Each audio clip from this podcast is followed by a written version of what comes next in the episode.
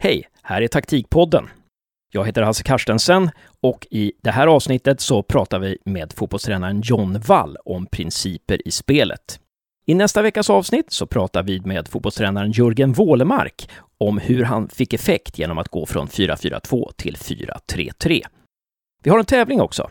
Ni som retweetar vår tweet, alltså Taktikpoddens tweet, från den 30 åttonde, bland er så lottar vi ut en prenumeration på fotbollssajten.se. En enmånadsprenumeration kan ni vinna. Eh, fotbollssajten.se, vad är det då? Ja, det är en sajt som drivs av Lars Lagerbäck, Hasse Backe och John Wall, där man kan få tillgång till moduler om och kring spelförståelse.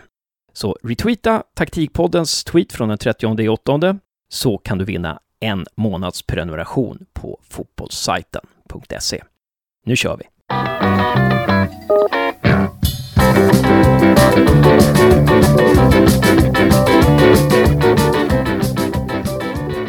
Ja, välkomna då till Taktikpodden, en ny podd som jag och Josef Karstensen startar. Och det här är första avsnittet. Vi kommer till första gästen snart, men vi kan börja med att hälsa första gästen välkommen redan nu. Välkommen John Wall! Tack som fan! Och du är ju inte bara första gästen, utan du är ju medproducent. Jag tycker det är ett fantastiskt inslag. Eh, det blir ju kanske lite ännu mer riktat och utbildande kanske ibland. Och ibland så blir det väldigt perifert. Vi får se var det tar vägen. Precis. Ja. Det, det, ska bli otroligt eh, intressant och vi återkommer till dig snart när vi ska prata om principer i spelet, vad det är för någonting. Josef, välkommen. Tack så mycket.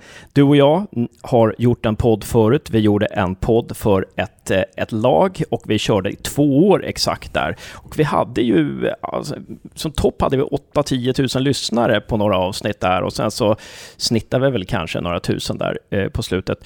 Om jag ska säga varför jag vill göra den här podden så får du komma in sen.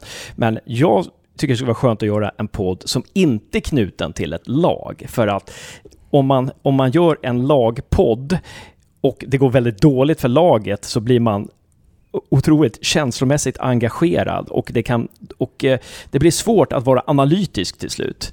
Sen är det också så här att när vi gjorde den här podden under två år så fick vi otroligt bra kontakt med många tränare och många spelare och vi lärde oss ganska mycket. Det är väl lite tack vare att vi gjorde den här podden. Vi sitter här idag med John som ett eh, bestående men, eller vad ni nu skulle klassa det som. Ja, typ. Och eh, det är väl, jag anser väl att det ska bli kul att göra den här podden för att eh, jag har saknat att göra lite podd. Eh, och sen tror jag att vi kan hitta nya vägar och hitta nya, eller man får nya synsätt på hur man ska se fotboll. Det, det känner jag också att det, jag, jag skulle vilja göra en podd där man lär sig mer. För jag, jag, kände att när vi, gjorde, när vi gjorde den här podden under två år så lärde jag mig och vi lärde oss mer och mer fotboll. Men det är fortfarande så finns det liksom stora luckor. Det räcker med att bara prata, diskutera en match med John Wall så inser man att ah, jag såg nog matchen som en amatör ändå. Där. Eh, och sen är det ju så här lite, när man, när man tittar på fotboll så blir det, även när det är expertkommentatorer, så blir det så här att de ska göra lite folkligt. Så att det blir ändå, de flesta poddar fastnar på något vis där att ja, Malmö var det starkare laget. Och då skulle jag vilja ta det ett steg längre. Varför var man det starkare laget? Eh, eller till exempel man säger att IFK Göteborg dominerade mittfält. Ja, hur dominerar man ett mittfält? Jag skulle vilja ta det ett steg längre på något vis. Så den podden finns inte riktigt, eh, tycker jag. Tanken är också att när vi, haft, när vi har haft våra intervjuer så kommer jag och Josef, efter varje intervju, så kommer vi att ta ett litet snack med varandra och analysera vad lärde oss vad lärde vi oss av det här? Och sen kommer vi dessutom att knyta en, eh, en vlogg till den här upplevelsen, till den här podden, där man på Youtube ska kunna, kunna gå in och se framförallt John Wall då, eh, lägga ut texten och visa vad de olika tränarna menar med, med eh, sitt tal då, att vi rent praktiskt, rent visuellt ska kunna visa till exempel vad principer i spelet är för någonting. Ja, vad säger ni? Det där var en liten inledning. Någonting du vill lägga till där, Josef? Jag tyckte det var en bra inledning. Tyckte du sammanfattade det mesta. Och eh, jag tror att ingen vill lyssna på en inledning längre än så här, så att jag tycker vi hoppar på vårt intervjuobjekt. Någonting du vill lägga till där i inledningen, John? Nej, jag tror säkert att alla involverade i den här podden kommer att vara tacksamma för frågor löpande och som kan adderas på vägen. Eh, och sen så är det också ett bra sätt att kunna syna bullshitten också som kanske existerar där ute. Det finns många som har sitt levande på att prata så mycket nonsens. Det, det, är intressant för att det, det, du har ju bland annat skrivit en artikel om det här med principer i spelet, att det, det har blivit lite missbrukat ord och det ska vi komma in på. Jättebra. Och jag kan också säga det att vill ni mejla oss, eh, som John eh, är inne på här, så är det taktikpodden at gmail.com som gäller. Ni kan också följa oss på Twitter, där vi lägger ut lite eh, fragment från våra snack. Och vi kommer ha lite tävlingar också framöver med fina priser. Men nu kör vi igång helt enkelt. Och vi har kommit dit att vi måste ju ta en liten ytterligare presentation av dig, John, i och med att du är första gästen och en återkommande gäst här i Taktikpodden. Vad, vad är det viktigaste lyssnaren behöver veta om dig? Jag är en tränare just nu som inte har ett lag men har varit verksam med främst genom fotbollssajten och Game Insight Soccer för tillfället via det. Jag har lyckats äntligen kränkt ut mig en bok som har väl gått hyfsat väl, eh, både, framförallt utomlands, eh, om Bielsa, ett fragment eller en liten del av hans filosofi som jag skrev med Hasse Backe. Eh, har verkat på flertalet nivåer, eh, både på landslagsnivå, division 1. Vi får se vad som händer framöver jättespännande att ha dig här och en stor ära att få göra podden med dig John. Och jag rekommenderar alla att köpa eh, boken om Bielsa som Hasse Backe och John Wall kom ut med i våras. Nu kastar vi oss ut. Känner du dig redo Josef? Känner mig jätteredo. Då öser vi på. Och idag ska vi då alltså prata om principer i spelet. Jag såg senast idag i Expressen som var en intervju med Kim Bergstrand som numera är i Djurgården och han sa det här att det är viktigt att ha principer i spelet. Eh, men vad betyder det att man har principer? Kan, kan, man, kan du ge ett exempel på vad liksom, principer i spelet är för någonting för den som inte vet? Om man ska vara högtravande så kan det ju vara som att det är en, en vägledande polarstjärna eller det kan vara någon form av vägledning för att ha någonting att stå emot och stå, liksom förhålla sig till i spelet när du är i spelet som spelare. Och någonstans som all träning, all matchförberedelse, allt vad det hänger upp din verksamhet kring eh, baseras på ett antal principer som också kan vara värden. Men principerna kan ju komma från både klubben och det kan komma från den enskilde tränaren. Och det kan också vara så att en spelare förändrar förhållningssättet mot principerna. Mm. Så att man får in till exempel en mittfältare som är otroligt bra på att eh, eh driva med boll till exempel. Ja, så, så. och då blir det egentligen så här, är, är själva träningen spelarbaserad eller en coachbaserad? Mm. Och det är någonstans där det behöver vara en, att de här ytterligheterna möter varandra. Vad är skillnad på spelarbaserad och coachbaserad? Låt oss säga att det blir extremt att spelarna bestämmer exakt hur det ska vara med alla deras egenskaper, att de sätts ihop och så spelar man. Det skulle ju vara då en ytterlighet och i en coachbaserad så kanske det är mer tendensen att man hamnar i regler och hur man organiserar sig. Där spelarna har liksom exakt A, B, C alternativ. Mm. Du och Hasse Backe har ju varit ett tränarteam i, för Finlands A-landslag. Och kan du, skulle du kunna nämna en princip som ni hade där? Och där var det mer av att hur förhåller vi oss mot de motståndare vi har under det, det året? Och vad kan vara realistiskt för att uppnå ett eh, resultatmål som då var att eh, kvalificera sig för EM 2020. Och efter det så valde vi till exempel att spela, vi var tvungna att spela annorlunda för att kunna häva oss. Mm. Och det var till exempel att vi valde att spela ett 5-3-2 eller 3-5-2. Och att vi försökte konstant jobba med mycket spelvändningar. Att vi pratade in, ut, in, ut eller tillbaka, ut. Så vi konstant hade tid på oss att ta sig framåt i planen. Vad, vad var det för skillnad mot hur Finland hade liksom jobbat tidigare? Eh, Finland har väl, hade väl då haft en historik av att i ena matchen kunna gjort väldigt bra resultat målmässigt och för att nästa eller två matcher därifrån falla igenom resultatmässigt. Så att, ge all, att kunna ge spelarna, laget en möjlighet att alltid vara i matchen istället för att man har 3-0 i röven efter 25 minuter. Men när du kommer ny till en klubb, du har ju senast varit tränare i Nyköping. Stämmer. Kan du ta ett exempel på en princip du använde i eh, Nyköping då? Och sen eh, gå ner på dem grundligt om hur det appliceras Mm. på varje nivå. Motståndaren har bollen i sin backlinje. Vi försöker minska, störa speluppbyggnad, minska ytan. Och det innebär då i lagdelen forwards att vi försöker, jag kallar det slarvigt, splitta laget. Istället för att de får använda hela backlinjen så kan du nästan dra en skiljelinje mellan vänster och höger. Du delar planen i mitten. Så det innebär att du får dem till en sida. Och det innebär för forwards att jag måste gå mot, alltså pressa, för att minska ytan och minska ner spelalternativ.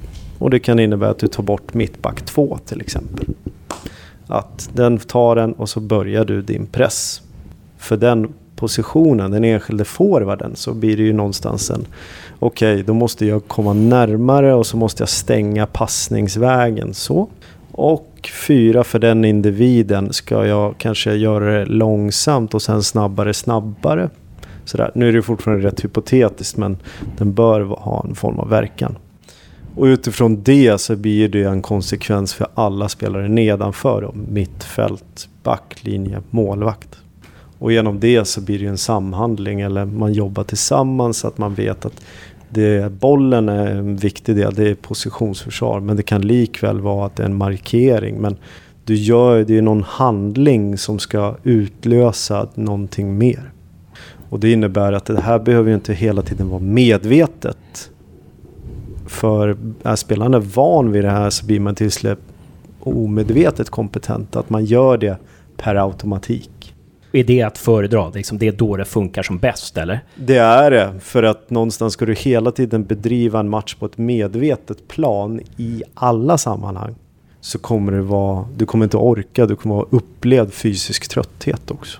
Kan man säga att varje spelare då ska veta att det här gör jag, om jag spelar i den här positionen, om jag spelar wingback till exempel till vänster, då ska jag veta exakt hur jag jobbar för att förhindra motståndarna att... Eh, det gör, du kommer aldrig liksom, du kan väl någonstans försöka till, till stor del förhindra. För du kommer alltid ha motståndarens skicklighet. Du kommer alltid vara att ett lag är kanske ibland, även som tränare måste du, är det här laget kanske skickligare än oss? Men sen är det ju så att det är lätt att man hoppar in på position. Men princip är då någonstans i kollektivet. Alltså alla elva spelare. Sen kommer vi till lagdel. Vad innebär den här principen för den här lagdelen? Och tredje blir positionen.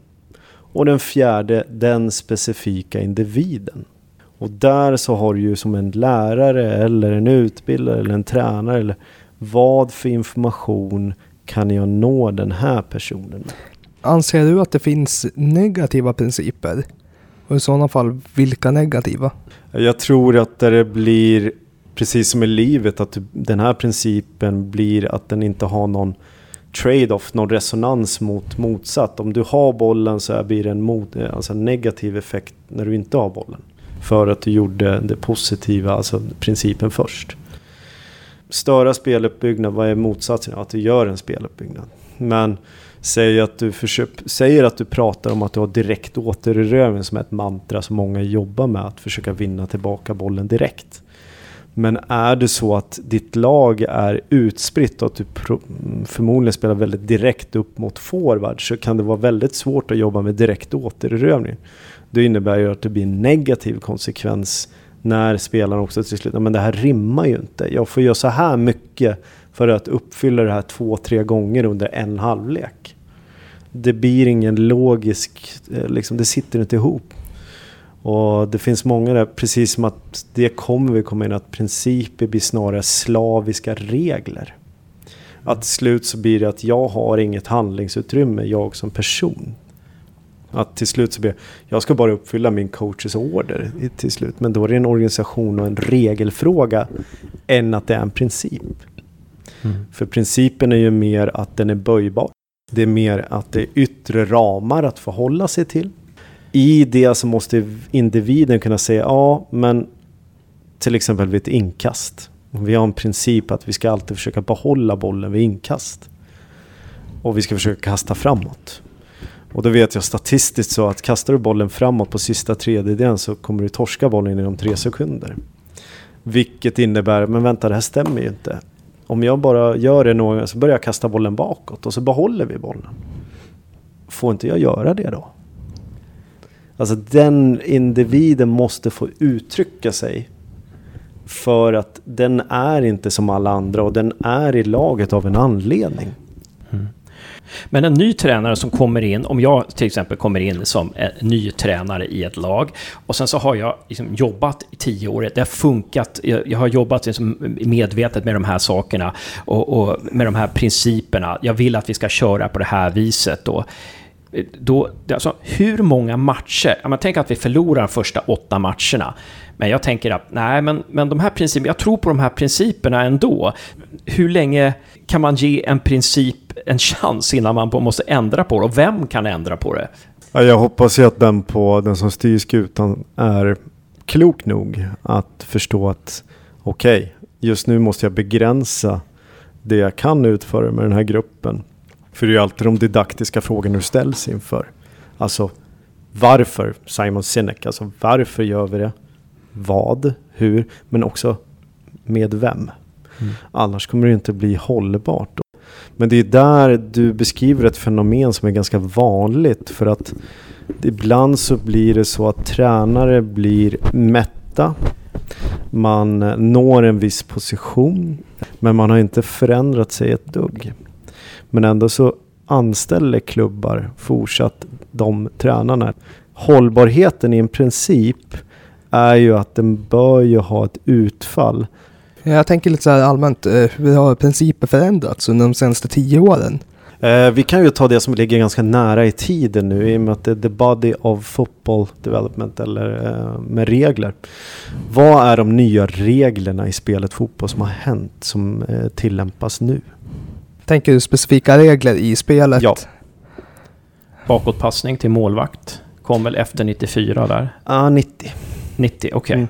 Det är den enskilt största regelförändring som har gjort någonting positivt för fotboll. Mm. Egentligen. Men det som har hänt nu är till exempel vid inspark. Att man får spela en i boxen? Ja, men motståndaren får inte stå i boxen. Och utifrån det, det är ju en startpunkt. Vad ger det för upphov till, säg att vi vill spela igenom alla lagdelar kontrollerat. Det är den övergripande och vi har en regel som tillämpar det. Och det innebär att du kommer se ett antal varianter på det, både lyckade och misslyckade och så vidare. Och de som kan göra det. Medan då kan det bli också ett upphov där att motståndaren börjar gå och låsa den möjligheten genom att flytta upp mer. Men det ger ju då en öppning för att åh, vi sätter den ovanför de här fem spelarna så ställs vi fem mot fem i en betydligt bättre position. Så att den kommer ju betyda saker superintressant. Vi kanske ska avsluta snart, eh, men eh, jag tänkte på en sak som du, eh, du gav oss en artikel här, som länkade en artikel som du har skrivit och där skrev du att ordet princip missbrukas på fotbollsvärlden ibland. Vill du Ge något exempel på det där du tycker att, du behöver, vi behöver inte hänga ut någon enskild tränare eller spelare men, eller lag, men kan vi liksom ta något exempel på hur det kan missbrukas? Då det egentligen är en förklädd regel. Okay. Eh, mm. Där man säger att eh, spelarna och tränare vill ju helst vinna. Och det innebär att kontrollen av det som händer ute på plan kan bli väldigt stor så att man skapar ett antal regler och så förklär man dem till principer. Och det innebär att man säger någonting men i själva verket så stryper man valmöjligheten och så säger man att det är en princip. Till exempel, du som högerback ska inte gå över mittlinjen. Eller? Ja, men då blir det då en regel. Men principen är att vi ska alltid vara i balans. Och sen säger man okej, okay, det innebär att du, du, du, du måste stanna i det här skedet. Och i den här situationen, den här situationen. Till slut så har du så extremt många principer så att det är omöjligt för den enskilde spelaren eller lagdelen att utföra det under en match. Utan att känna, okej, okay, gjorde jag rätt? Gjorde jag fel nu? Vad gjorde jag där? Hur, hur kan man som ny tränare skapa principer? Lätt är att man faller i fällan att man kopierar och klistrar och tar från andra. Det kommer absolut mätta en för dagen. Och sen, men däremot att ställa sig, vilka har jag? För vem gör jag det här? Är det för min egen skull? Eller för mina spelares skull? Och det blir någonstans, jag tror jag tog mig 6-7 år innan jag började göra någonting som jag ändå kan säga är mitt eget. Börja inte med att säga någonting. Spela med spelarna. För det är oftast att du börjar med yngre. Och less is more. Mindre är bättre. Jag ska inte säga prata om omställningar om du har 10, 11, 12-åringar. Du kan prata med anfall, försvar. Kanske två, två på vardera sida. Och sen faktiskt ha en journal eller en dagbok där du faktiskt reflekterar. Istället för recensera om bra, dåligt. Mm, mm, mm. För då börjar du vara som en fan. Försök göra de här principerna hållbara. Utsätt den för prövningar. Att någon får faktiskt kritisera dem att du hamnar i ett sånt här samtal som du, jag, alltså gör just nu Josef. Att ni har ju möjligheten att faktiskt, ja, men vad, vad menar du egentligen? Men, men om det här skulle hända, hur skulle du göra då? då? Men till exempel om man har ett gäng tioåringar då och mm. så, så, ser man hur de spelar. För då, om, när man ser dem spela då ser man ju vilka individer är det här? Hur vill de spela? Vilka, vilka är snabba? Vilka är bra på att nicka? Och, eh, och vad tycker de är kul att göra? Så, vad, vad skulle man kunna säga om vi improviserar? Vad skulle kunna vara en, den första principen jag inför då? Och det kan vara väldigt enkelt så här att döp det till två roller när du har bollen. Bollhållare och medspelare hur blir du spelbar för att den, du ska kunna hjälpa din medspelare? Den alltså bollhållaren. Det språket funkar med yngre spelare, att hjälpa. John Wooden som man säger är the coach of coaches som eh, var tränare i UCLA. Han hade en sju sekunders princip. Allt det han ville säga måste ske på sju sekunder för att sen släppa loss det igen för att få mer handlingar. I rather have my players overtrained than overcoached. Så kan man formulera det på sju sekunder, då kan man vara säker på att spelarna har tagit det till sig. Ja, och, inte bara och då har du repat det här passet. För en bra träning så tror jag man kräver, om du tränar en timme så bör du planera det i tre.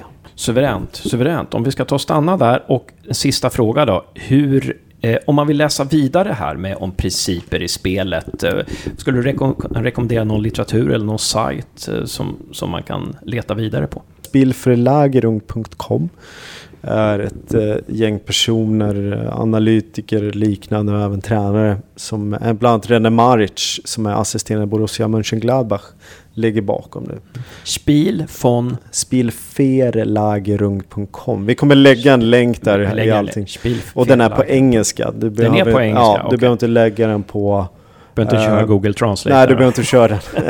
Men den finns på tyska också givetvis. Ja, Tack så väldigt mycket John Wall för att du ställde upp i första pilotavsnittet av Taktikpodden. Grymt intressant. Det krävs en pilot ibland.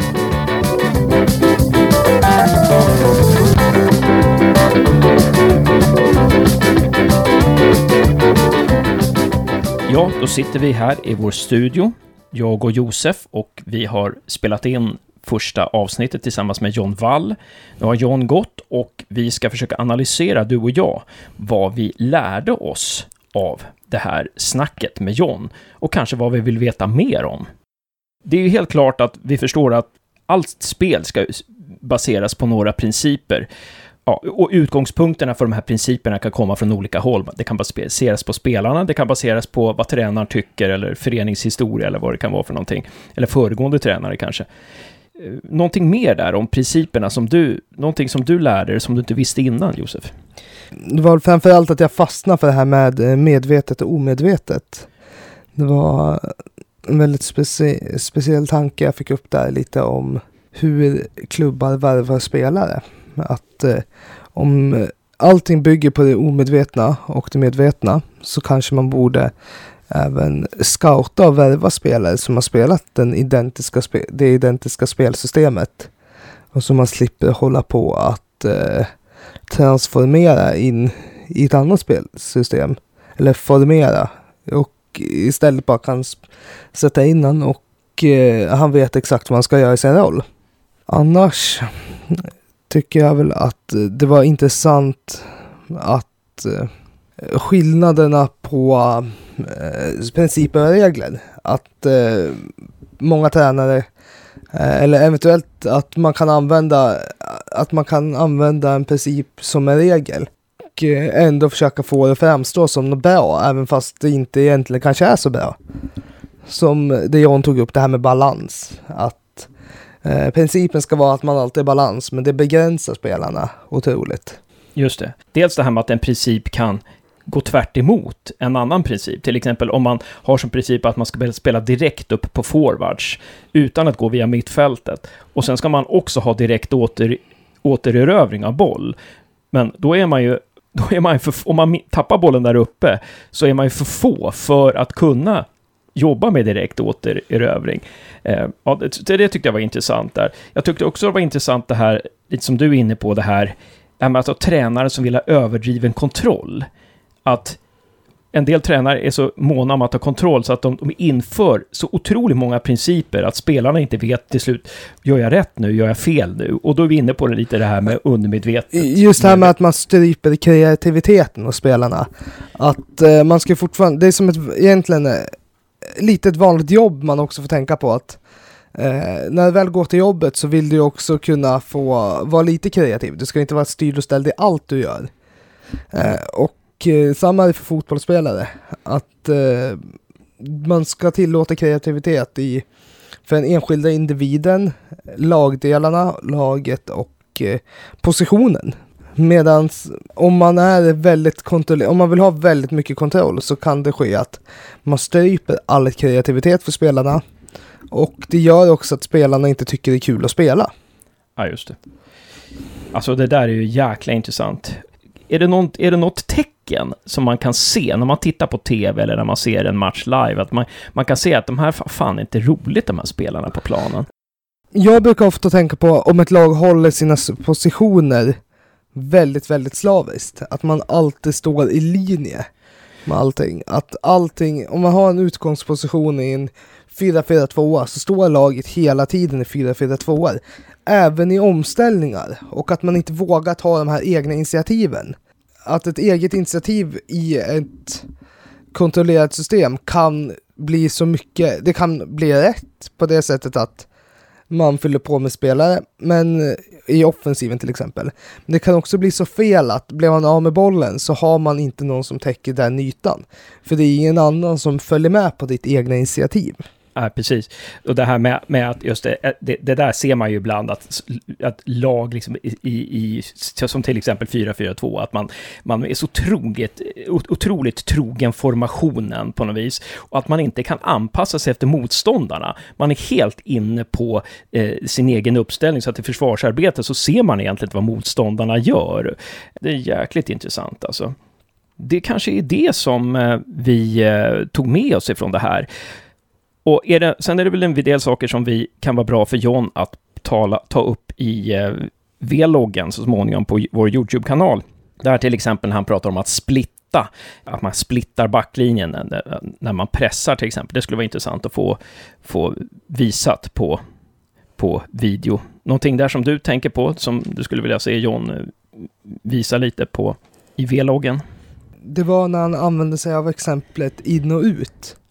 Jag kommer inte ihåg exakt när han säger det. Det är det här med finska landslaget där ja. Stämmer, och det, det skulle jag vilja se påvisat på hur, hur han menar, för annars blir det väldigt mycket tomma ord som den vanliga lyssnaren kanske inte förstår.